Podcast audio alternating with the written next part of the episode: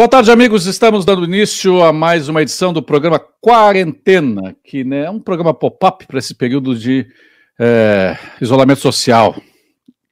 São duas palavras muito antagônicas, isolamento e social. Parece que não tem nada a ver, né? É um paradoxo em si essa expressão. Nesta terça-feira, dia 12 de maio, a um mês dos Dias dos Namorados, hein? Vai guardando dinheiro aí para o Valentine Day, né? Valentine's Day. O, estamos conversar com o empresário, especialista em Big Data, gaúcho, colorado, André Papaléu. Boa tarde, André. Oi, tudo bom, Júlio? E aí? Tudo bem? Olha, um prazer estar com, contigo aqui, com todos vocês. Tu é gaúcho, é, tem empresa, no, fundaste empresa lá em Palo Alto, na, no Vale do Silício, e moras em São Paulo. Quer dizer, tu tem é. todas as valências para nos dar uma visão do Rio Grande do Sul, do Brasil e do mundo, naquilo que nos interessa nessa tarde, que é saber para onde, vão, onde vai a economia, para onde vai, vão os, os negócios, para onde vá, vão as empresas no pós-pandemia do vírus chinês aí. O que, que dá para dizer de saída assim? O, o, o horizonte é, é, nebuloso, é sombrio, tem alguma, alguns raios de sol? O que, que podemos, vem por aí, André? É tudo, é, all of the above, né? Todas as alternativas anteriores, né? Ah, em termos de, de emprego e, e, e, coisas mais imediatas na, na economia com relação à ocupação, ele é, é bem preocupante. Tem coisas muito boas para a gente falar também. Ah, então, eu, eu acho que a gente pode ter uma, uma discussão muito legal aqui em cima do que a gente está prevendo, o que, que a gente constrói, né? A minha experiência toda agora é em cima de Big Data, tanto a nossa empresa lá em Palo Alto, quanto aqui no Brasil, uma empresa bem conhecida que é a, a Nelway. Então, a gente trabalha com isso justamente para tentar responder de uma forma mais científica, né? não, não querendo repetir o, o Imperial College lá do, da, da Inglaterra, mas com, com muito mais conhecimento de causa. Né? Pois é, é eu tenho dito o seguinte: quando o Imperial College e, saiu com aquela, aquele modelo matemático sobre a, sobre a pandemia que previa 500 mil mortes na, no Reino Unido, 2 milhões e meio de mortes nos Estados Unidos, eu lá atrás eu disse assim: para aí, a matemática é precisa, é exata, mas a vida não é exata, a vida não é precisa. Tem aquele poema do, do, do Pessoa que o Ulisses Guimarães gostava de, de repetir: é, navegar é preciso, viver não é preciso. Não é no sentido de necessidade, é no sentido de precisão mesmo, né? É, é, esses, esses, modelos eles não, eles não podem ser, às vezes, confrontados por, por uma realidade totalmente diferente, por uma dinâmica própria das coisas? Não, ele, eles podem sim, e, e, nesse caso de uma pandemia, como é muito difícil prever o que, que o que, que, vai acontecer, o que a gente pode fazer é prever cenários, ó, se acontecer A, eu farei isso, se acontecer B, eu farei isso, se acontecer C, eu farei aquilo. Então, a, a nossa diferença, Júlio, é que nós estamos trabalhando, o, o, a nossa tecnologia é, é totalmente proprietária aqui Brasil, a gente coleta fontes de dados públicas oficiais, todas em torno ou de uma pessoa, em torno de um CPF e com centenas de atributos, ou em torno de um CNPJ, de uma empresa, com centenas de atributos. Aí a gente combina as duas coisas, cria scores, Uh, então, a gente consegue ter dados para ajudar as empresas a entenderem melhor o mercado, a, a, vender mais e até a se protegerem mais com a prevenção à fraude, lavagem de dinheiro, etc. Então, a gente está numa, numa posição muito mais real, trazendo para o teu exemplo, uh, do que outros institutos de fora, e a gente, de novo, não é um instituto, né, a gente é uma empresa de Big Data, de Analytics, de inteligência, para for, fornecer essas informações tanto para o governo, como está acontecendo agora nessa pandemia, quanto para as empresas, para ajudar elas a ter um norte. Né? E com isso a gente começou a criar alguns cenários e tem coisas bastante interessantes para a gente falar aí. Pois é, quais são os impactos, assim, quais são os, os o, o, uh, em termos do Brasil, quais são as regiões que vão sofrer mais e quais são os mercados que vão sofrer mais, quais são os setores que vão sofrer mais, eu imagino, assim, empiricamente, sem conhecer teus dados, de que o varejo vai ser o mais afetado por essa crise. Sim, uma, a parte de, uma parte importante dele, sim. Olha só, vamos entender o país primeiro, né? Vamos, vamos entender o país primeiro. O Brasil, ele tem mais ou menos, mais ou menos não, são 43 milhões de empresas, tá, gente? Vamos pegar o Brasil formal primeiro, tá? O Brasil do CNPJ, vamos chamar assim. São 43 milhões de empresas, desde que o Brasil é Brasil. Dessas, tem 20 milhões de empresas ativas. Incluídas tá? que existiram e fecharam, todas que foram. É, 43 milhões são todas, baixadas, inativas, etc. Que a gente mantém lá para poder ver, puxa, essa empresa existe, não existe, pode operar, não pode. Mas as que interessam para a gente são 20 milhões ativas. Essas 20 milhões empregam formalmente 46 milhões de pessoas, tá? Isso entre público e privado, claro, muito mais o privado. Estas dessas empresas, das 20 milhões, para vocês verem uma coisa, 13 milhões são MEIs, são as empresas individuais. Então, das 20, 13 milhões são MEIs hoje. E claro, a grande maioria, 6 milhões e pouco, estão em São Paulo, no Rio Grande do Sul, tem um milhão e meio, um pouquinho menos, dessas empresas, tá? Já os maiores setores. 70% das empresas brasileiras são MEI. É isso que está dizendo. É isso, exatamente. 13 sobre 20 das ativas. Uhum. É muita coisa, tá? É muita coisa. E no Rio Grande do Sul, 1,400, no resto do Brasil, uh, em São Paulo, 6,200, Rio de Janeiro, 2 milhões. Se você pega São Paulo, ele é maior em termos de quantidade de empresas do que Rio de Janeiro, Paraná, Minas Gerais, Rio Grande do Sul somados. Então aí já começa a responder a tua pergunta. Grande impacto, claro, por matemática é São Paulo, tá? Esse esse vai ter um impacto muito grande, já tá, isso já está acontecendo. Dos setores, dos setores hoje que o, o, o que possui maior número de empresas criadas, eu não estou falando ainda de faturamento nem de funcionários, é o comércio varejista de vestuário Tá? Tem serviços, comércio, comércio varejista de vestuário, restaurante, lanchonetes, bares, toda a parte de alimento, cabeleireiro, manicure, estética, todo esse lado, ele compõe um número de empresas aí uh, enorme dentro do país, tá? Então, desse, desse montante, tem 46 milhões de pessoas que estão sujeitas a, a renda desaparecer ou ter um, uma, uma redução bastante grande. Tá?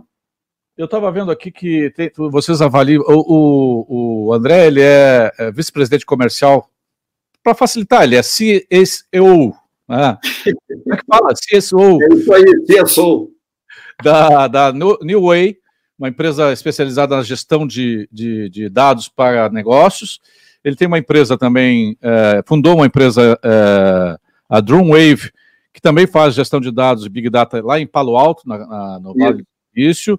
Ele é conselheiro do, da Beta Sistemas, em Criciúma, conselheiro do, do Grupo Auxiliador Predial em São Paulo.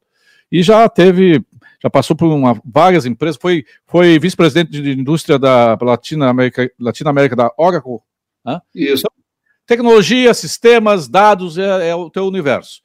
Exatamente. É, eu vi que vocês classificaram assim em, em empresas com impacto, empresas com uma, um impacto crítico. É, o, o, impacto vai ser crítico, outras vai ser alto e outros vai ser baixo. É Exato. É, o que, que a gente fez, tá? A gente pode falar das duas coisas. Eu usei todos esses dados, esse universo, e o que, que a gente fez para os nossos clientes, que são é, é, uma, é um mini Brasil. A gente tem clientes de todos os setores, desde o Itaú, Bradesco, a Telefônica, Unilever, Nestlé, Santander, enfim, todos os, todos os setores. O que, que eles pediram? Eu preciso entender o Brasil, que empresas vão ter impacto com o Covid. O que, que significa impacto? Que vão sofrer redução de faturamento e qual é o tamanho dessa redução. Então, a gente criou modelos de inteligência artificial e de machine learning usando uma série de fatores do Covid, desde o. O que é machine Oi? learning? O que é machine learning? É, é, a máquina aprendendo, você é um, é, um, é um algoritmo de inteligência artificial que você ensina a máquina, ela vai, ela vai uh, uh, rodando um algoritmo e à medida que, que ela vai executando isso, ela vai aprendendo com os resultados e ficando cada vez melhor. Entendeu? Ela vai é fazendo learning, né? Vai, vai aprendendo. Ela vai aprendendo. Então, com isso, a gente fez alguns indicadores. Tá? Esse primeiro indicador do Covid foi com uma parceria muito forte nossa com a Bolsa, com a B3, ele faz um impacto extremamente granular, pessoal. Ele vai no KINAI, ele vai na atividade da empresa, tá? Então, o que, que a gente pegou? Das 20 milhões de empresas, tá? As que têm um impacto alto, alto ou muito alto, tá? Crítico, eh, seria um impacto crítico mesmo ou alto, elas vão ficar perto de 11 milhões de empresas, metade do Brasil, pessoal. Ah, essas 11 milhões de empresas que têm um impacto muito alto, crítico, quase que é, fatal, pode até ser fatal, é, é, elas são. É, quanto tem de MEI, quanto tem de empresas? É? Olha, para você ter uma ideia, que uma meia pesada aí, naquela crise com a, com a Dilma, tudo houve muito desemprego e houve uma migração do, do formal para o MEI. Só que agora a turma da MEI não está escapando. Dessas 11 milhões, Júlio, 7,5 são MEIs. Tá? 7,5 por mês. Então, essas são as que a gente tem que ter o maior cuidado. Tá? Essa que a gente tem que ter o maior cuidado. E neste meio, aí a gente começa a identificar aqueles setores que, que realmente estão sofrendo. Varejo de vestuário, bares, restaurantes, lanchonetes, estética, ambulantes, eventos, feira, turismo, etc. Começa a aparecer muito forte aí no meio esse pessoal, tá? Então isso, ah, aí começa coisas mais ingratas, né? Porque, poxa, além de você estar numa empresa dessas, tem empresas como a nossa fazendo modelos para outras empresas para se afastar dessas empresas, né? Para para diminuir o risco, mas é verdade, é o que o pessoal está fazendo, né? A turma está botando a máscara em si mesmo primeiro, para depois poder ajudar o outro. Então, é, eu tenho um universo aí de impacto bem considerável, é metade das empresas. Se tu pensar em pessoas, isso aqui atinge perto, olha, nós temos ali 46 milhões, nós estamos atingindo aqui direto. 30 perto, milhões. É, perto de, não, não, um pouco menos, perto de 15 milhões de pessoas, um pouco mais diretamente, tá? diretamente. Depois nós vamos entrar na, na parte das pessoas. Claro que tem algumas indústrias aí, né, Júlio? Se elas reagirem muito rápido, a gente está vendo aí muitos restaurantes trocarem toda, toda a sua atividade, trabalhar com delivery, pensar até de, de mandar chefes uh, em casa fazer, fazer o serviço, uh, empresas de varejo que não tinham, que realmente diziam que faziam transformação digital, e era tudo no PowerPoint na hora do vamos ver, que é agora que a gente precisa do digital, os caras não tinham e estão correndo atrás. Vamos fazer um pagamento aí, André. O, nós todos ouvimos sempre as, as, empresas dizendo assim, não, nós estamos investindo no digital, no digital, isso há mais de 10 anos, né? E Sim. agora, quando, a, quando o campeonato de verdade começou, a gente viu que muito pouca empresa tinha um digital consistente, né? Com uma entrega, Sim. uma entrega consistente, né? Sim, e isso, isso acontece. A gente está vendo um, um, fenômeno agora incrível aqui no país, tá? E isso está acontecendo nos Estados Unidos também. De um tempo para cá, uh, todo mundo que entrava no mercado de trabalho, principalmente em tecnologia, o cara queria ir para as startups, para o nosso universo. Puxa, eu vou para a startup, eu vou, eu vou pegar uma saída lá, vou ter stock option, nós vamos crescer. Estou indo para as startups.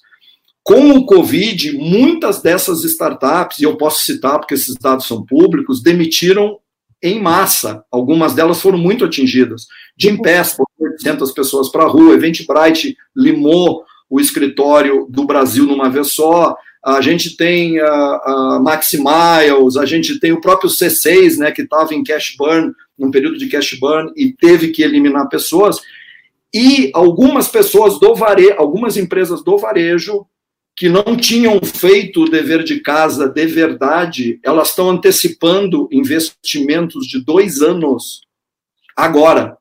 Então, o varejo tradicional, que está muito afetado pela, por, por, não, por não ter walking trade, por não ter pessoas passando pelas lojas, ele está correndo para investir em tecnologia. O grupo Via Varejo contratou durante a pandemia 300 pessoas de tecnologia.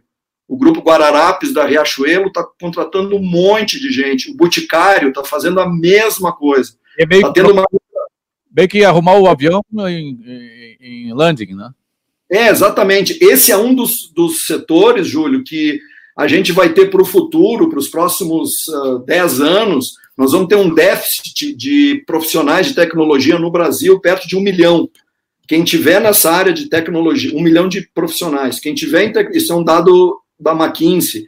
Quem tiver em tecnologia, tiver em data science, tiver em e-commerce, trabalhando desde programação até cargos gerenciais mais altos, vão ter emprego. Isso aqui, isso vai, é, é, uma, é uma competição muito grande por esse recurso agora. Tá? Um outro segmento a, a marginal a este que vai crescer é logística, né? A logística também, ela está apontando na saída do Covid, a gente vai ver aqui a, a, a gente fez um, um, indicador mais cruel do que esse do crítico, que é a, a propensão de fechamento de empresas, né? Porque os nossos clientes querem saber com quem eles podem trabalhar ou não. E também tem as que não, as que não vão ficar. A logística, ela está saindo muito bem, ela parece bem forte no Rio Grande do Sul também, principalmente. E, e para o resto do Brasil, que ela vai ser muito importante para fazer circular esses produtos, né? Os, os produtos básicos para alimentos, para saúde. O agronegócio também deve vir bem, deve vir bem forte, né? Então aqui esse impacto ele pode ser minimizado dependendo da velocidade com que as empresas elas vão agir para se digitalizar. Tem outros exemplos aí, você vê próprio Starbucks Coffee, né, e essas multinacionais. O Starbucks tem 30 mil lojas no mundo, e eles operam aqui, operam na, operam na China. O que eles estão fazendo de redesenho agora para o que vai entrar aí e mudança em termos de aplicativo e de, de entrega e de experiência é brutal. E é tudo com tecnologia. Porque se você não fizer nada, você vai cair nesse, nessa vala aqui do impacto crítico e muito alto e você é capaz de não sair, né? Pois é, o, o varejo, esse, é, porque o varejo é, é, a ponta mais visível do, é a, a, ponta final lá da indústria, é a ponta final é, é, pacote de serviço tal. E o varejo parece assim, o varejo do Brasil ainda é do milênio passar, parece valvulado, né? Eu tenho um programa chamado Valvulado, é um, é uma, é um negócio feito do, do, como fazia lá no século passado, século XX, uh, início do século, final do século XX. Então, é, tipo esse modelão assim de ter uma, um, uma, uma, loja imensa com um monte de, de, de, de produto ali estocado e, e, e, como é que é, em, na vitrine, pagando funcionários, tendo um, um custo altíssimo de manutenção para que as pessoas vão lá, uh, olham, tal, querem comprar, não compram, Parece que o modelo agora vai ser mais esse de takeaway, né? Compra pela internet, vai lá e retira, ou, ou, paga o transporte, recebe em casa, o que já, por exemplo, a IKEA faz na, na Europa inteira, né? É, porque agora uh, o que é, é, é, o que essas grandes cadeias que eu mencionei, algumas aqui, estão correndo atrás, é o que muitas outras já começaram de verdade. Você pega o Magalu, hoje, a Magazine Luiza, ela, ela começou uma digitalização já alguns anos atrás, isso foi liderado pessoalmente pelo filho da Luiza, pelo, pelo Fred, e essa digitalização, essa transformação digital, ela se refletiu no percentual de faturamento da empresa que o digital representa. Então, eles estão saindo hoje super fortes, estão fazendo desenho, e eles têm a loja física mas a tendência agora é ter uma eliminação disso muito rápido, né? E, e, isso tem que crescer, e com isso tem toda uma indústria, não só dos profissionais de tecnologia, mas a indústria de software, e uma outra que tem pouca gente falando, mas ela é importantíssima nesse momento, é a que está nos permitindo manter emprego agora, que é, são as provedoras de, de, de telecom, né? Os carriers, né? A, a Telefônica, a TIM, a Claro, a Oi, porque sem ela nós não estaríamos aqui agora. A gente não conseguiria trabalhar, não conseguiria se comunicar, não conseguiria falar. E elas estão sustentando todo mundo aí, né? O Ricardo Sonderman dizendo assim: fala, grande Júlio e grande André. Teu, teu amigo deve ser o Ricardo Sonderman, né? Conheço o Sonderman, meu companheiro, foi me visitar em, nos Estados Unidos várias vezes, em Palo Alto, Nova York. Abração, Ricardo. Ele está dizendo aqui: segundo o Sebrae, estima-se a quebra de 300 mil empresas microempresas. Nós estamos falando de 21% de quebra sobre os dados do André. Podemos falar então que entre 1 milhão e 2 milhões de desempregados ou desempresados, é isso? É, eu não, eu não cheguei lá ainda, Ricardo, mas o teu número não está longe, tá? A, a gente tem uma parceria com o Sebrae, é super, é super legal o dado. Uh, eu não me lembro uh, exatamente tudo, mas eu vou, eu vou tentar explicar. O Sebrae fez para as pequenas empresas e MEIs, ele fez uma linha do tempo tá? com toda a pesquisa que ele tem de anos, por isso que, que é importante o Big Data e ter os dados. Ele fez uma linha de tempo dizendo cada setor, quantos dias o cara aguenta sem faturar, o cara que estava vindo num regime, aí parou. Quantos dias ele aguenta? Qual é o pulmão deles? E é impressionante. E essa, essa linha do tempo do Sebrae para microempresa não passa de 40 dias, pessoal. O ciclo já foi, é 40 dias. A, a mais legger das microempresas que mais aguenta um pouco é o agronegócio, que aguenta quase 40 dias. Mas tem as outras ali, restaurantes, bares similares, que é muito pouco, é um prazo médio de 20, 25 dias, entendeu? Então troca muito. No, no formal, nas outras empresas, é, é uma coisa assim absurda. A projeção que a gente tem, a gente pode. Se quiser, Júlio, eu já entro nessa aqui, que eu preparei um, um número para a gente falar em cima do que o Ricardo colocou, tá? Então, olha só. Quantas empresas o Brasil fecha normalmente? Tá? Para todo mundo aqui. Quantas empresas o Brasil fecha por mês? Normal, um ano normal, tá? um ano sem eleição, porque ano de eleição os políticos começam a fechar toda a empresa. Então, um ano normal, o ano 2019, por exemplo, tá? 2019, o Brasil fechou, em média, 170 mil empresas por mês. Pô, eu ia acertar, eu ia dizer que é 15 mil por mês. 170 mil por mês. 15 mil por mês. E ele abre, é, e ele abre 300, 310 mil por mês, tá? Num ano normal. Ficar por ano por mês. É, ele abre mais ou menos isso, tá? Então, para vocês entenderem o que, que a gente. A gente pegou o impacto aquele do KNAI crítico, aí eu fui mais fundo. Eu tirei o alto. Eu peguei só a turma crítica. Aí das 20 milhões, deu 4 milhões e 300 empresas que estão críticas, que estão balançando, fecha ou não fecha, tá, tá crítico o negócio. Essas 4 milhões, claro, tem muita meia aí também, que, que não tem funcionários ou tem um funcionário. Dessas 4 milhões, tá, elas empregam mais ou menos 4 milhões e 200 mil pessoas. Isso do formal, gente, tá? Meio, CLT é formal. Então, o nosso estudo, o que, que a gente faz?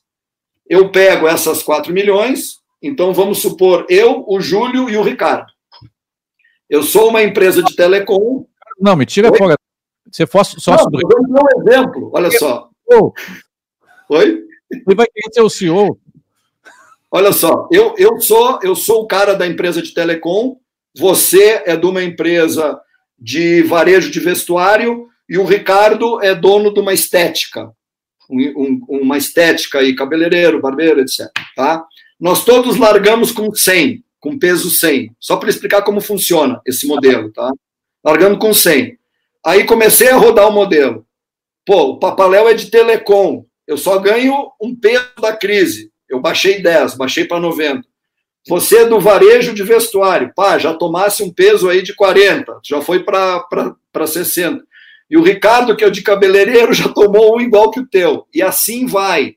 Aí depois eu vejo índice de demissões, índice de pedido de seguro-desemprego, é tudo na matemática local, por isso que ele é bem assertivo.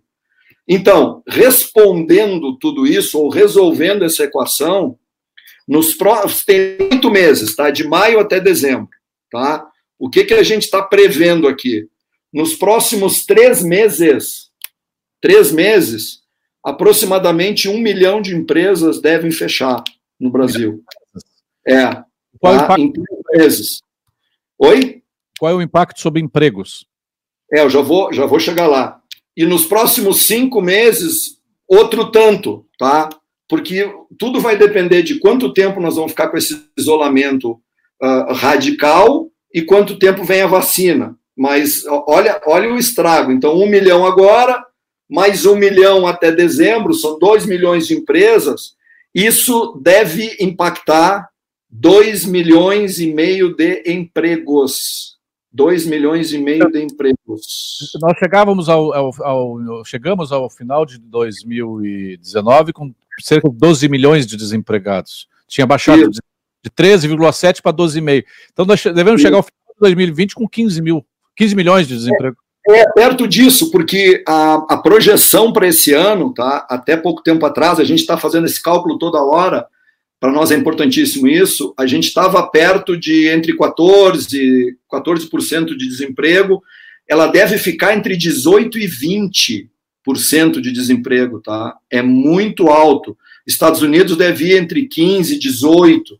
Neste momento, que vem, neste momento, os Estados Unidos já tem 30 milhões de desempregados. Né? É, exato. E lá, e, e o porque aqui tinha ainda, o cara desempregava, ele ia para a MEI. Agora a MEI está atingida, ele está indo para o CAD único, né? Que nós já vamos falar agora, que é o assistencialismo do governo agora. Então a gente tem uma massa aí para desemprego entre 18% e 20%. É, é, é bastante. Vou botar contra, contra a parede um pouquinho, é, sair um pouquinho da tua tá zona de, de consultor. O, o, do ponto de vista da política, tu acha que, e é a pergunta aqui do Luiz, Luiz Armando Oliveira, é, tem que fazer lockdown ou tem que liberar? O, nós vimos é, semana passada o, o, prefeito de São Paulo mandando soldar as portas das, das lojas da, da, da, da lá do, do, centro de São Paulo. Da 25, é. Tem um é. tempo, e o, o ministro está dizendo, o ministro Guedes está dizendo que a indústria pode chegar um momento de colapsar. É que nem a pessoa que fica um minuto sem respirar, ok, tu pode é, restabelecer e ela pode voltar às suas funções normais tal. Dois minutos, três minutos, depois de três minutos não adianta nem reviver, porque ela vai, viver, vai ser um vegetal. É, aí agradeço ao meu amigo Luiz Armando Oliveira, mais conhecido como Arroz. Arroz. Estava um papo tão bom de economia, aí ele nos botou para uma, como o Júlio falou, né? é uma coisa, uma questão mais complicada, mas essa aqui é, vai a minha opinião. Tem coisas que estão acontecendo, pessoal, que são sinais muito graves de um lockdown total, tá? Uma delas, a, a indústria já teve uma redução de capacidade de 23%. A gente está com capacidade ociosa na indústria em torno de 23% no Brasil. O que, que significa isso? Não é questão nem de voltar, é de voltar e ainda usar a capacidade. Isso aí vai longe, vai muito tempo. A indústria automobilística reduziu 99% a produção no mês passado, em abril, que isso foi dado. E outro dado que a gente olha sempre, e, e, e é proxy para entendimento de negócio, é a produção de energia, já caiu 10%. E no mês passado já diminuiu, a gente falou de logística, já diminuiu 20% o volume de veículos pesados nas estradas do Brasil. Então não tem mágica. Aí, o que, que tem que se fazer, e, e é, é, o que a gente sempre tem, tem feito, e isso eu aproveito tenho um gancho para falar o que nós estamos fazendo com os governos. Tá? Uh, eu acredito no, no isolamento vertical inteligente, certo? A gente não pode estressar, a gente não pode estressar o sistema de saúde. Como é que a gente está ajudando os governos? Não todos, tá? Tem Metade dos governos do Brasil estão com a gente, a gente está fazendo um trabalho pro bono para os governos agora, foi muito rápido. O que, que a gente consegue fazer, pessoal? Primeira coisa, eu tenho dados sobre todos os estabelecimentos de saúde do Brasil, todos, todos. E tenho dados sobre todos os médicos do Brasil. E tenho dados sobre todos os vulneráveis do Brasil. Acima de 60 anos, tá? Sem contar que a gente não pode pegar diabéticos e outros cardíacos, etc., porque aí a informação privada é mais difícil. Mas acima de 60 anos no Brasil tem 52 milhões de pessoas. Então, o que, que nós estamos fazendo? A gente está mapeando para os governos onde elas estão, se elas moram sozinhas, se tem médico perto, se tem farmácia perto, se tem hospital perto, e a gente está calculando a densidade de respiradores por pessoa e passando para os governos. Tá? Hoje, isso é uma das coisas que, subindo no dado o índice de contaminação por cidade, a gente consegue chegar em nível de bairro, o que, que eu posso liberar e o que, que eu não posso liberar para não estressar. Então, vou dar um exemplo. Tá? O Brasil tem 65 mil respiradores. Tá? Pega a população, é um respirador para cada 3 mil e poucos de habitantes. Tem 5.500 e tantos municípios, então dá 11 mil, 11 mil, 11 respiradores por município. Pô, seria espetacular, né? Pega um município pequeno, 11, mas pega o município de São Paulo, é ruim. Então tem a densidade de respiradores. Então a gente começa a calcular isso. Tá? E em cima desse modelo, os governos estão plotando o estresse do CNPJ que eu falei. O crítico, menos crítico, como pode ser, e aí a gente faz é, uma nós... abertura mais planejada. Até semana passada, nós tínhamos 86% dos municípios brasileiros não tinham nenhum caso de coronavírus e Isso. estavam parados. Essa experiência aí faltou, acho que por Primeiro porque eu, eu, pessoalmente acho que é um, é um, é uma, é um pânico é, exacerbado em relação a essa, essa, essa pandemia. Se nós é, cotejarmos com outras, com outras uh, doenças é, virais e bacterianas, o coronavírus está lá na décima, décima quinta posição. Mas, mas enfim, uh, uh, não havia necessidade de empresas lá, lá, lá, em, sei lá, Bauru, que de repente tem três ou quatro casos, ele fechar, fazer lockdown uh, horizontal? Não, isso, isso não precisaria, mas, mas tem que ser monitorado. Assim que começa a ter um caso 2, aí tem o plano A, B e C. Alguns governos estão fazendo isso, tá? Minas Gerais, Mato Grosso, Goiás, Espírito Santo, Rio de Janeiro. Aqui em São Paulo, a gente tem conversado com o município, mas, por exemplo, o Covas fez uma coisa essa semana que é de doido. Ele, ele fez o rodízio o rodízio agora é 50%, é par e ímpar, tá? Então vamos supor, eu sou de uma dessas indústrias essenciais, eu trabalho de noite, tá? Eu tenho carro par, eu vou, eu vou para o trabalho de noite. Só que de manhã eu tenho que voltar a pé, né, velho? Não posso usar meu carro, né? Vou ser multado. Proximidade de um carro com o outro não contagia ninguém, né? Não, e, entende? Então, e aí eu estresso o metrô, eu estresso o ônibus, então tá, o pessoal tá. Mas só que o que alarma aqui em São Paulo, e é verdade isso, e a gente tem, tem cuidado muito com isso, é a densidade de respiradores para popula a população. Aqui em São Paulo, tem um respirador para cada 2.500 pessoas. No Rio Grande do Sul, tem um para cada 2.700. E o número de casos está subindo muito rápido. Então, eles têm que fazer esse balanceamento. Tá? Seguindo isso, a gente faz a liberação. Voltando aos negócios, o Edson Bint faz uma coisa aqui que eu acho que é interessante. Como é que os pequenos lojas de varejo vão sobreviver é, frente às grandes corporações que têm condições de investir no digital, finalmente, de investir milhões? Como é que essa, a pequena loja de bairro, a pequena loja do centro, que pode é, substituir ou essas estão fadadas a sumir do mapa? É, olha, isso é uma das coisas, de novo, eu não tenho, eu não tenho nenhuma procuração com a, com a Magalu, mas a, a, algumas alternativas estão acontecendo, tá? Ah, quando a gente conversa, a gente conversa sobre marca, né? O poder das marcas, o que, que vale uma marca agora e o que, que as marcas estão fazendo. Então tem muita marca que está sendo ah, avaliada para o que ela deixa no discurso e o que ela, ela realmente faz lá em cima e o que, que é uma atividade não essencial e o que, que é essencial.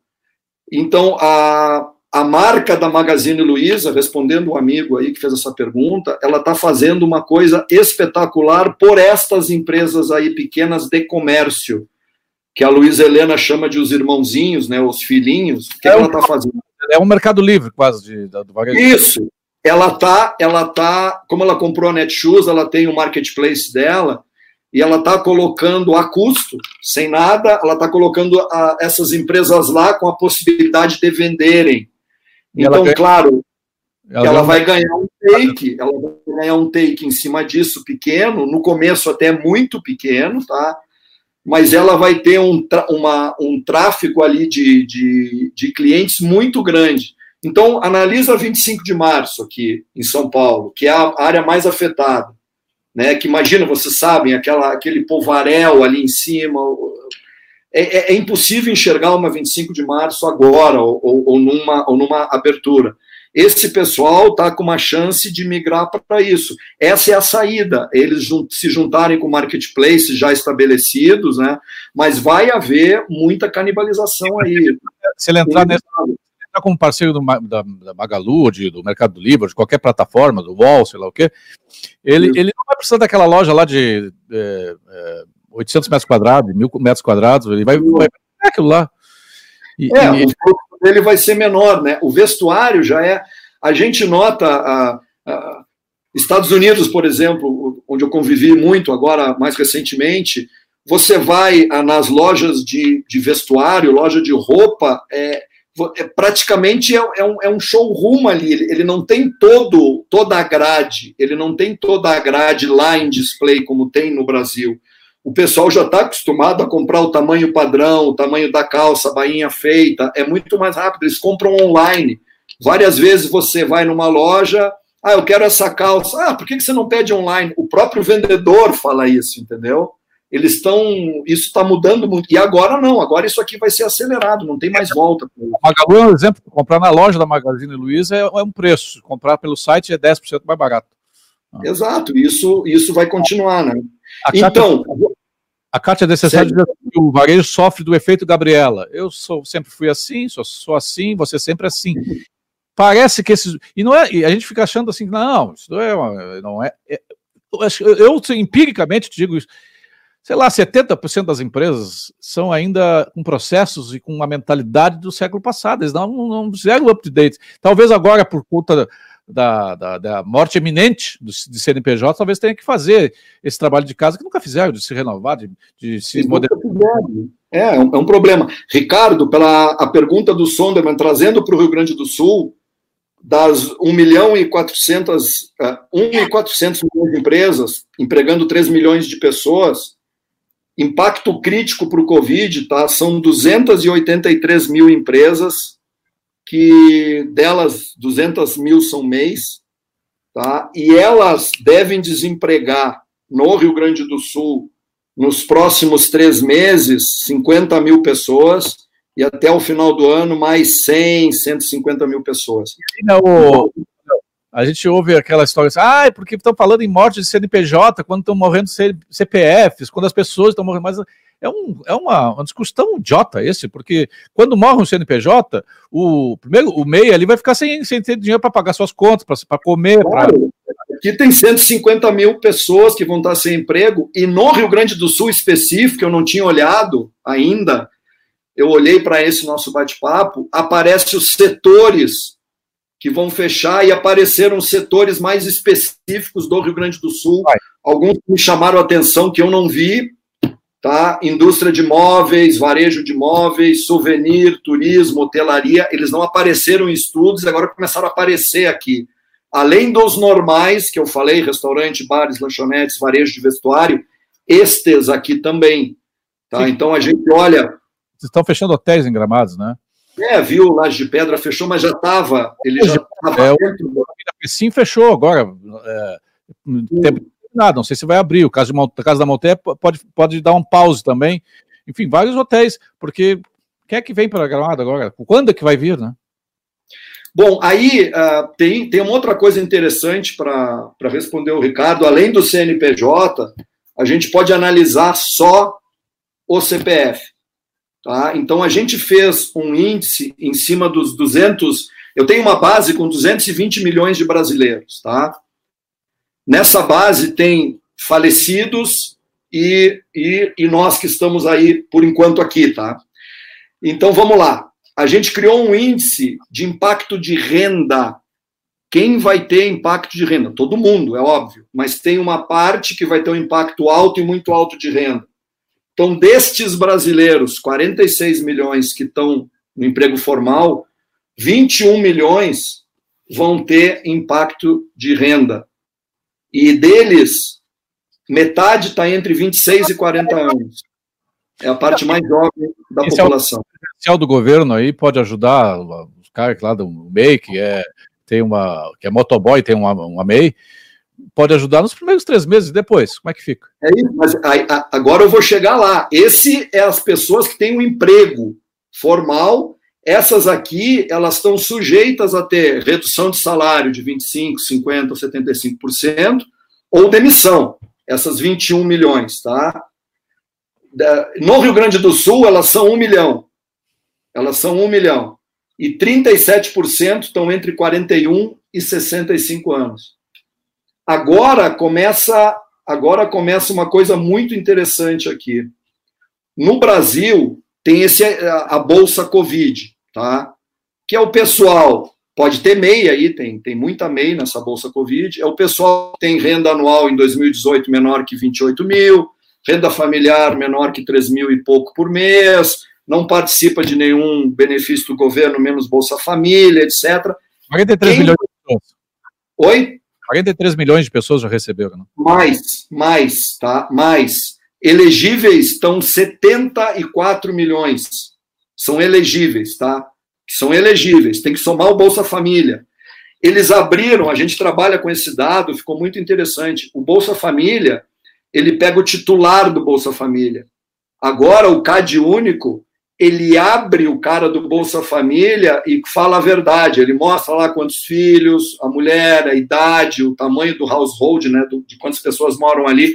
Começaram a abrir essa caixa preta e subir esse dado. E hoje, desses, perto de um milhão, tá? 900 mil estão no Rio Grande do Sul. Candidatos, ou seja, eles já estão com emprego informal, ganham menos de 3 mil por mês na família, eles já eles são eligible candidatos a pegar essa, esse benefício. Quem vai buscar, aí chega no número próximo, no Brasil, são 20 milhões de pessoas que vão buscar esse, esse, esse benefício, que não são os formais, não pode ter emprego, então são, são fora daqueles 20 milhões que eu falei que vão entrar no mercado. E desses, gente, 76% são mulheres. 76% são mulheres. Mulheres que vão perder o emprego. Pegar, não, que vão pegar o benefício do Covid. Tá. E no Rio Grande do Sul, gente, que, que o homem está mais no formal, né? Eu não estou entrando aqui no mérito, Estado machista ou não machista. 500 mil vão pegar esse benefício e 82% são mulheres aqui. Quem vai para a fila da caixa lá, porque a, a mulher, se for ela o, o chefe da família e o que busca a renda, ela ganha o dobro, né? Ganha 1.200 por mês. Tá? Então, são, é, é, esses são os dados que nos fazem uh, ficar bem preocupados né, com o que vem por aí, com o que a gente pode esperar. Mas tem coisa muito boa também, né? Vamos, vamos terminar isso aqui com uma, com uma recuperação, né? Com o que vem por aí, porque tem coisas boas que vão acontecer. O Papa Léo, o Sonderman e eu éramos colegas de inglês na década de 70. 70, todos vocês tinham cabelo, né? Cara, eu não era nem nascido na década de 70. O dado está errado, tá? o dado está equivocado. Esse dado, esse dado não é Big Data. Não, Eduardo Schneider, abração para o meu amigo, era, éramos colegas do Cultural Americano, na rua Riachuelo, lá. Eu, ele e o, e o Sonda. É verdade. E aí. É fala, Júlio. Pode nos dizer? Bom, tem a questão da recuperação, né? A gente, a gente fez uma, um trabalho em cima dos, dos setores que estão que estão vindo e estão vindo muito bem, né? E em cima da recuperação. A gente tem aí no Brasil hoje perto de 5 milhões de pessoas e 2 milhões de empresas que não vão ter que não vão ter um, um impacto maior, elas são essenciais, têm um impacto muito baixo. Dentro dos bens de consumo, saúde, digital, telecom, bancos, logística, né, o varejo que sobra, então tem muita coisa boa acontecendo, né? Eu acho que tem o que os nossos clientes estão nos dizendo, tem algumas coisas que eu queria deixar aqui essa mensagem nesses minutinhos que faltam. A primeira delas, e ela, eu não quero politizar ela, mas ela pode ser muito politizada se a gente quiser. A questão da China e Estados Unidos e China como grande. Só para dizer assim, alguém perguntou aqui, é, aqui ó, a, o, o João Paulo Teichmann Existe algum estudo sobre o que está ocorrendo na China no retorno, no retorno da pandemia? Abração, João. Tem, tem, tem estudos. Uh, o, que, o, que, o, o problema é a gente confiar nesses estudos, né? Eles estão dizendo agora que lá em Wuhan vão, eles vão testar as 11 milhões de pessoas, porque tiveram seis casos que aconteceram. Em alguns setores, João, como varejo, por exemplo, eles já estão estão dando exemplos de como seguir, como sair, uh, restaurantes, etc., mas não tem nada garantido que venha da China. Então, eu acho que a matriz da manufatura vai ser muito difícil mudar. Eu acho que a China vai continuar ainda sendo o grande provedor da indústria mundial, mas os bens essenciais, os bens críticos, eu acho que muita coisa está uh, sendo questionada e vai ser mudada a partir de agora. Estados Unidos liderando isso, Japão já começou a questionar isso, o Reino Unido agora com o Brexit vai questionar, e os regimes mais globalistas ali da França, Alemanha, Espanha, Itália, pelo que eles sofreram, vão questionar também. Então a China continua uh, muito forte, mas ela vai ser questionada e a gente deve ter um, um crescimento e um investimento em, em, produtividade na indústria muito grande. A da China, que não, talvez não seja a pauta agora, que é uma pauta eminentemente macroeconômica, é Sim. de que estava extremamente alavancada e sem liquidez. Tanto é que criaram agora um, uma brisoleta lá, criaram uma, um Bitcoin interno lá, né? É uma brisoleta, né? Criado na década de 50 Sim. lá. Os bônus ela pagava o funcionário público, né? É, e se algum incauto aceitar, eles vão pagar também é, compras internacionais com, essa, com esse Bitcoin. É, a indústria americana, muitas já estão saindo da China, estão voltando para o. Não, não, e eles estão com muito incentivo. Então, isso, isso vai refletir aqui, porque hoje no PIB você vê, a grosso modo, 70% é serviços, 20% é indústria e 10% é o agronegócio, né? Talvez essa matriz mude um pouco, talvez a indústria cresça um pouco nos próximos anos, ela vai precisar. O digital veio para ficar, não é de fase de conta, não é uma coisa do Google e do Facebook, ele é uma coisa para todo mundo. A medida de valor das empresas, que é o market cap, quanto uma empresa vale, cada vez mais ela vai ser determinada pelo data cap, que significa. Marca, a... o, o, tal do valor de marca, né? Que todo mundo dizia assim, ah, essa tem um valor. Isso vai ser dado agora, né? Vai, vai ser revisado. As respostas digitais, né? Exatamente. Então, quanto mais o uso digital explicar o valor de uma empresa, maior ela fica. E com menos ativo tangível ela tem, né? Então a gente tem que cuidar, é o capitalismo sem capital, e isso vai acontecer cada vez mais. Vocês comecem a olhar já as 10 maiores empresas por market cap no planeta, são empresas de propriedade intelectual, ou são os gigantes de tecnologia, ou é IP, ou os gigantes de, de saúde, né, as Pfizers da vida, Novartis, etc., ou alguns bancos que estão ali também, bancos chineses que são muito grandes. Mas a, as grandes empresas, elas vão trabalhar com o seu ativo digital, com uma transformação verdadeira. Isso eu acredito muito. Toda a questão do low touch, Júlio, isso é uma coisa muito bacana e ela veio para ficar, que é pouco toque a gente agora uh, coisas vão mudar, nós vamos fazer muita coisa aí com essa parte do reconhecimento facial ah, para entrar nos, nos, nos, lugares, não vai ter mais a digital, não vamos mais empurrar a porta, não vamos mais uh, empurrar a catraca. Toda a questão do acesso e do low touch para as coisas, ela vai fazer uma indústria inteira crescer e se desenhar, tá? Isso, isso já está acontecendo. Os governos com e-service, agora que a gente está vendo, né? Pô, alguém já tentou ir a cartório agora e tentar conseguir alguma coisa em cartório. É, é, muita, é, é muito complicado e o Brasil é um país cartorial. Então é. agora nós conseguimos. Pela internet está se conseguindo alguma coisa, mas bem, bem demorado. Mando bem demorado. Então, todas as pautas agora para a IGOV, para a gente fazer tudo eletronicamente. Hoje a gente já tem a, a CNH e outras coisas, nós vamos ter muito mais.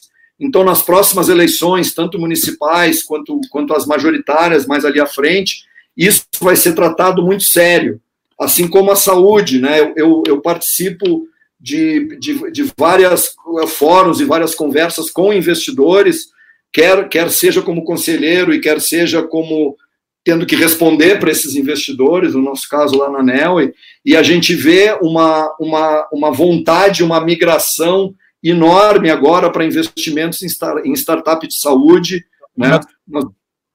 muito forte, a gente vai ter isso lá na frente. A educa... ensino, à distância, ensino à distância, educação? É, a educação vai ser, a gente olha para os campos gigantescos, tem Mackenzie aqui, vocês estão aí em Porto Alegre, o campus da PUC gigante, campus da, da Federal, é, isso é um ativo que não, que, não, que não faz mais sentido, né?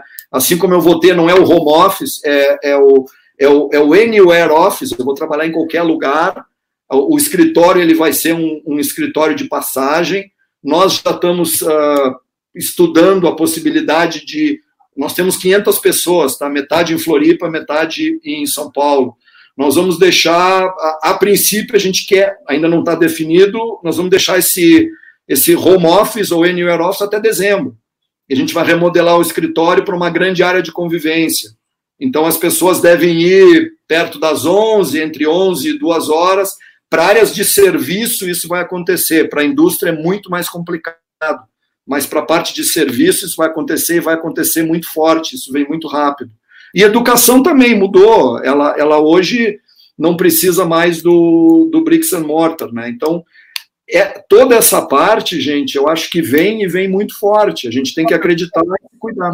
Tinha apimentada, vamos ver. É, a gente viu aí o impacto sobre o emprego, sobre o empreendedor, sobre os empresários.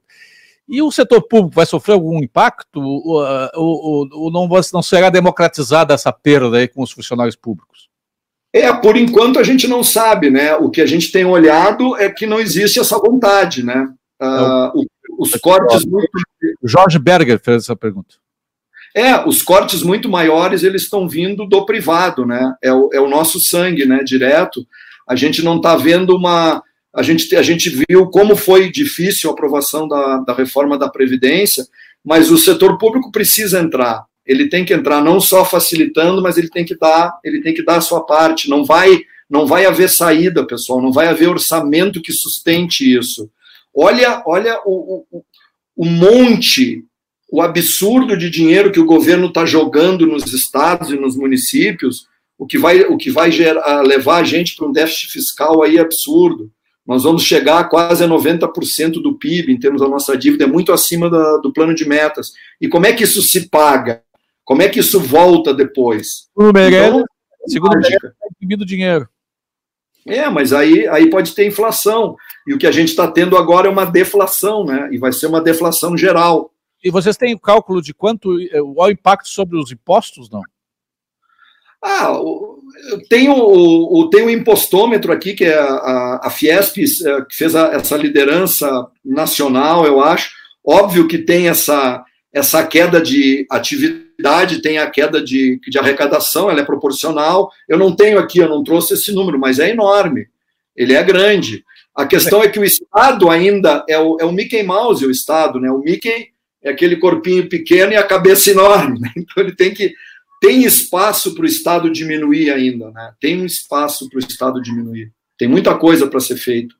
Vamos falar rapidinho nesses cinco, seis minutos que nos falta aí. É, quem é que vai conseguir sair dessa crise é, melhor? Eu estou dizendo, inclusive já escrevi sobre isso, que do ponto de vista humano, não, ninguém vai sair melhor. Quem, quem já era bom, é, empático, generoso, tal, antes da, da, pandemia, pode sair um pouco mais depois. Agora, quem era egoísta, é, filha da puta, tal, ele vai sair, continua, vai sair mais depois. Não tem. O cara, a, a crise não vai melhorar ninguém. Mas do ponto de vista de produção econômica, é, é, ou de reposicionamento é, profissional, tem aquela divisão que a gente faz entre os frágeis, os resilientes e os antifrágeis, né? Fala um Isso. Isso, é, exatamente. Quem, quem, vai, quem vai sair do outro lado agora na crise é o antifrágil, né, pessoal? Esse, é, esse é, um, é, um, é um conceito derivado lá do, da, da síndrome do cisne negro, vocês devem ter ouvido, isso pode ser papo para um, tema para um outro papo nosso, mas ele, ele explica que alguns setores, alguns segmentos, alguns governos, algumas pessoas, elas precisam de eventos quase que cataclísmicos para crescer e evoluir. Uma coisa é você ser frágil como empresa ou como pessoa, e o contrário é resiliente, é aquele que aguenta, né? É, a crise vem e ele aguenta.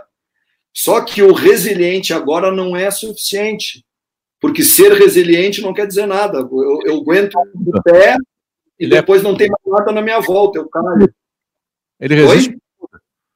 É, o que, tem que, o que a gente tem que ser é, além de resiliente, é aguentar e mudar ao mesmo tempo. Esse é o antifrágil. Quem aguenta e quem muda ao mesmo tempo. Então, são coisas que a gente tem que adotar, que são a velocidade, a velocidade e o desprendimento para a gente mudar, se adaptar muito rápido, além de aguentar o que está vindo. Então, isso, isso nós estamos fazendo. Claro que para nós, empresa de tecnologia, é uma coisa mais, mais uh, direta para se fazer. Uh, outra, outros setores, como o varejo, alguns já fizeram e outros estão fazendo muito rápido agora. A gente mudou tudo. Uh, toda a nossa atuação, eu atuo com o Brasil inteiro. Imagina todos os segmentos que eu tenho que vende para pequenas e médias empresas. Isso praticamente desapareceu. O que, que eu tenho que fazer? Eu tenho que procurar ver que segmentos estão comprando, onde estão comprando, como eu vou fazer. área de serviços agora é importante, então eu vou prestar serviços. O pessoal não está querendo assinar recorrência para se comprometer para um ano para frente, não tem problema. Vamos vender um mês de cada vez. Então, e, e assim se reinventar e não ter medo. Se pois eu estou é. com uma. Né, é, é, tem que ser rápido, né? O empresário, o empreendedor ou microempreendedor individual que tem lá, trabalha com, com varejo, trabalha com, é, com essas áreas mais sensíveis aí, mais críticas, e ele está pensando em se reposicionar. Cara, eu vou apontar para lá, vou levar um tempo de learning, vou levar um tempo de aprender, mas eu vou, vou apontar para lá. Ele, ele, poderia apontar, segundo o que tu nos falaste aqui, para o setor é, é, é, de tecnologia, Sim. Em várias áreas de prestação de serviços, startup na área de saúde, tem, ah, sei lá, mais de, acho que me parece mais de mil startups no Brasil de, de, de saúde. É, é, ou poderia é, empreender uh, em logística, poderia empreender uh, em, uh, em e-learning, né? e-learning, em educação à distância, poderia empreender em, em o que mais? Qual, o que, que tu sugere? Claro, aí agora começa o que, que onde o governo pode, pode, pode ajudar, e tem uma, um segmento que eu falei muito pouco, e esse segmento está praticamente, isso é uma opinião minha, tá? Esse segmento é que está escolhendo quem sobrevive e quem não sobrevive, que são os bancos, tá? O papel dos bancos agora ele vai ser fundamental para o Brasil. Tem, tem muitos que estão vindo aí muito fortes. Teve resultados de bancos agora, primeiro trimestre absolutamente grandes e bons, o que é ótimo para a gente. Tá? Então, isso vai, vai depender de como o país vai conseguir fomentar tudo isso, porque não é fácil o cara fazer o turnaround, tem coisas que estão próximas. Eu sou, imagina, imagina hoje uma PUC, por exemplo, uma universidade privada que tenha aquele real estate todo lá, aquele número de prédios todo, deve estar sofrendo já ao longo dos anos vem sofrendo uma, uma evasão. Quanto custa para manter aquilo, custo de oportunidade de, de ter aquele patrimônio, o desafio que eles têm que ter agora de manter o mesmo conteúdo naquelas aulas, aquelas disciplinas, aqueles cursos que não, não exijam laboratório, que não exijam uma, um presencial, de botar tudo isso virtual, rápido, tem que ser ágil. Então, é, tem que começar agora. Agora não tem mais prancheta, não tem mais PPT, agora tem que fazer. E a estrutura já não é mais o, grande ativo, né? A estrutura física já não é mais o grande ativo. Não é, não é, não é. O que é, é de novo, capitalismo sem capital. Agora tem que ser digital ah, mesmo. Faz a mudança de mindset. O cara está acostumado a, a, abrir uma loja, levantar cortina, a ter produto, a, a ter frota, a ter estoque. Como é que faz a mudança de mindset? É, tem gente que leva tempo e tem gente que precisa de um. É, e tem gente que precisa de um cisne negro, como essa pandemia, para o cara acordar, né? E, e aqui tem muita gente que, que acordou. E agora tem que começar a ver como, como eu vou fazer. Alguns setores têm ajudas, outros vão desaparecer, infelizmente. Então, sendo otimista de que o capitalismo, ainda que no Brasil a gente vive um pré-capitalismo, mas o capitalismo pode ser, pode renascer um capitalismo 3.0 depois dessa crise toda? Não, eu acho que ele já está renascendo, né? Ele já, aquilo que eu, que eu falei do market cap e o data cap, né? Ele já está renascendo. Você vê o que quem estava na liderança das, das top 10 em market cap no mundo há 10 anos atrás, 15 anos atrás, e quem está agora. É, é, são totalmente empresas com ativo intelectual, com propriedade intelectual, com uma valorização absurda. Ele está renascendo. Agora a é questão de, de levar a sério. Só que antes as pessoas ainda davam um jeito que a empresa, de um jeito ou de outro, sobrevivia de alguma maneira por mais tempo. Agora foi tão disruptivo que é uma questão de sobrevivência. A pessoa vai ter que fazer. Ela vai ter que fazer. Né? Logo depois da crise, vocês estão se imaginando, puxa, vamos. Eu estava lendo hoje que, acho que foi até o Luiz Armando que me mandou uma reportagem aí sobre o barranco, que eu gosto muito, o pessoal já está divulgando um vídeo de como eles vão voltar, como vai começar. Não é fácil para eles, não é fácil. E, e, quem conhece o barranco, como é que eu vou substituir a experiência de ir com todo o pessoal numa mesa por aquela experiência de chegar lá e pegar a picanha, o lombinho de porco e levar para casa? Né? É, é diferente, mas isso vai acontecer. Isso vai acontecer, eles vão ter que se reinventar. O André, o Flávio Pereira, o jornalista Flávio Pereira, dizendo assim: acho que precisamos de outro encontro de vocês para o André desenvolver a teoria do cisne negro é, e o seu link com o atual momento, o novo tempo do capitalismo sem capital. Acho que nós abrimos aqui links para várias outras conversas, né, André? Eu... Esse é um tema, esse é um tema muito legal que é é tudo que está acontecendo e aconteceu no Vale do Silício até agora, né? A, Nem falamos gente... do Silício, né? Pois é. é. E é a base do Vale.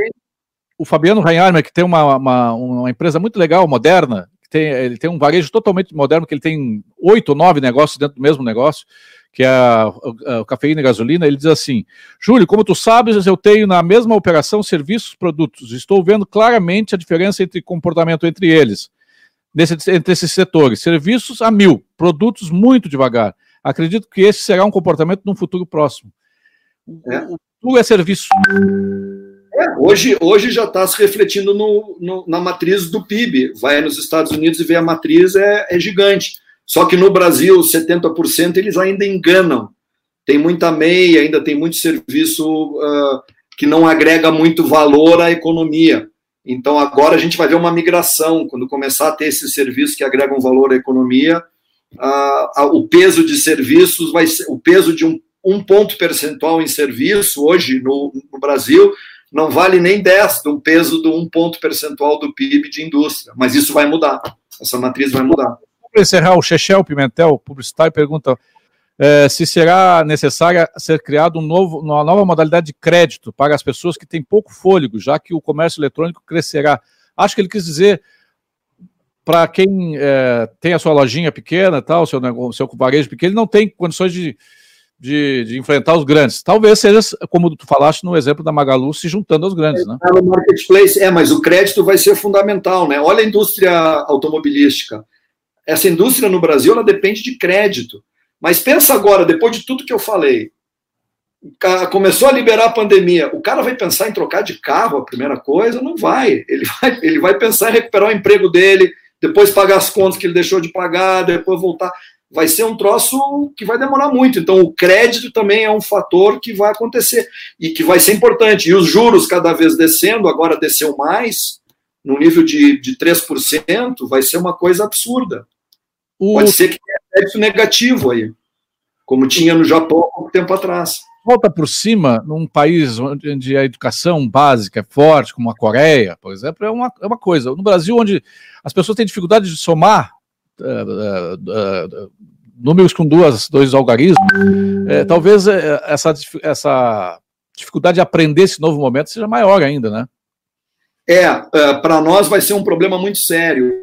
a gente fala da nossa matriz do PIB de novo, você pega o agronegócio, que é, a gente tem aqui Embrapa, que é a NASA do, do agronegócio mundial, a gente não deve a ninguém, mas se começa a caminhar para esse campo digital, tem países muito menores, mas com nível de, edu de educação muito maior, que aí tu precisa de, de, de, uma densidade educacional pronta muito maior, nós vamos ter muita dificuldade de competir.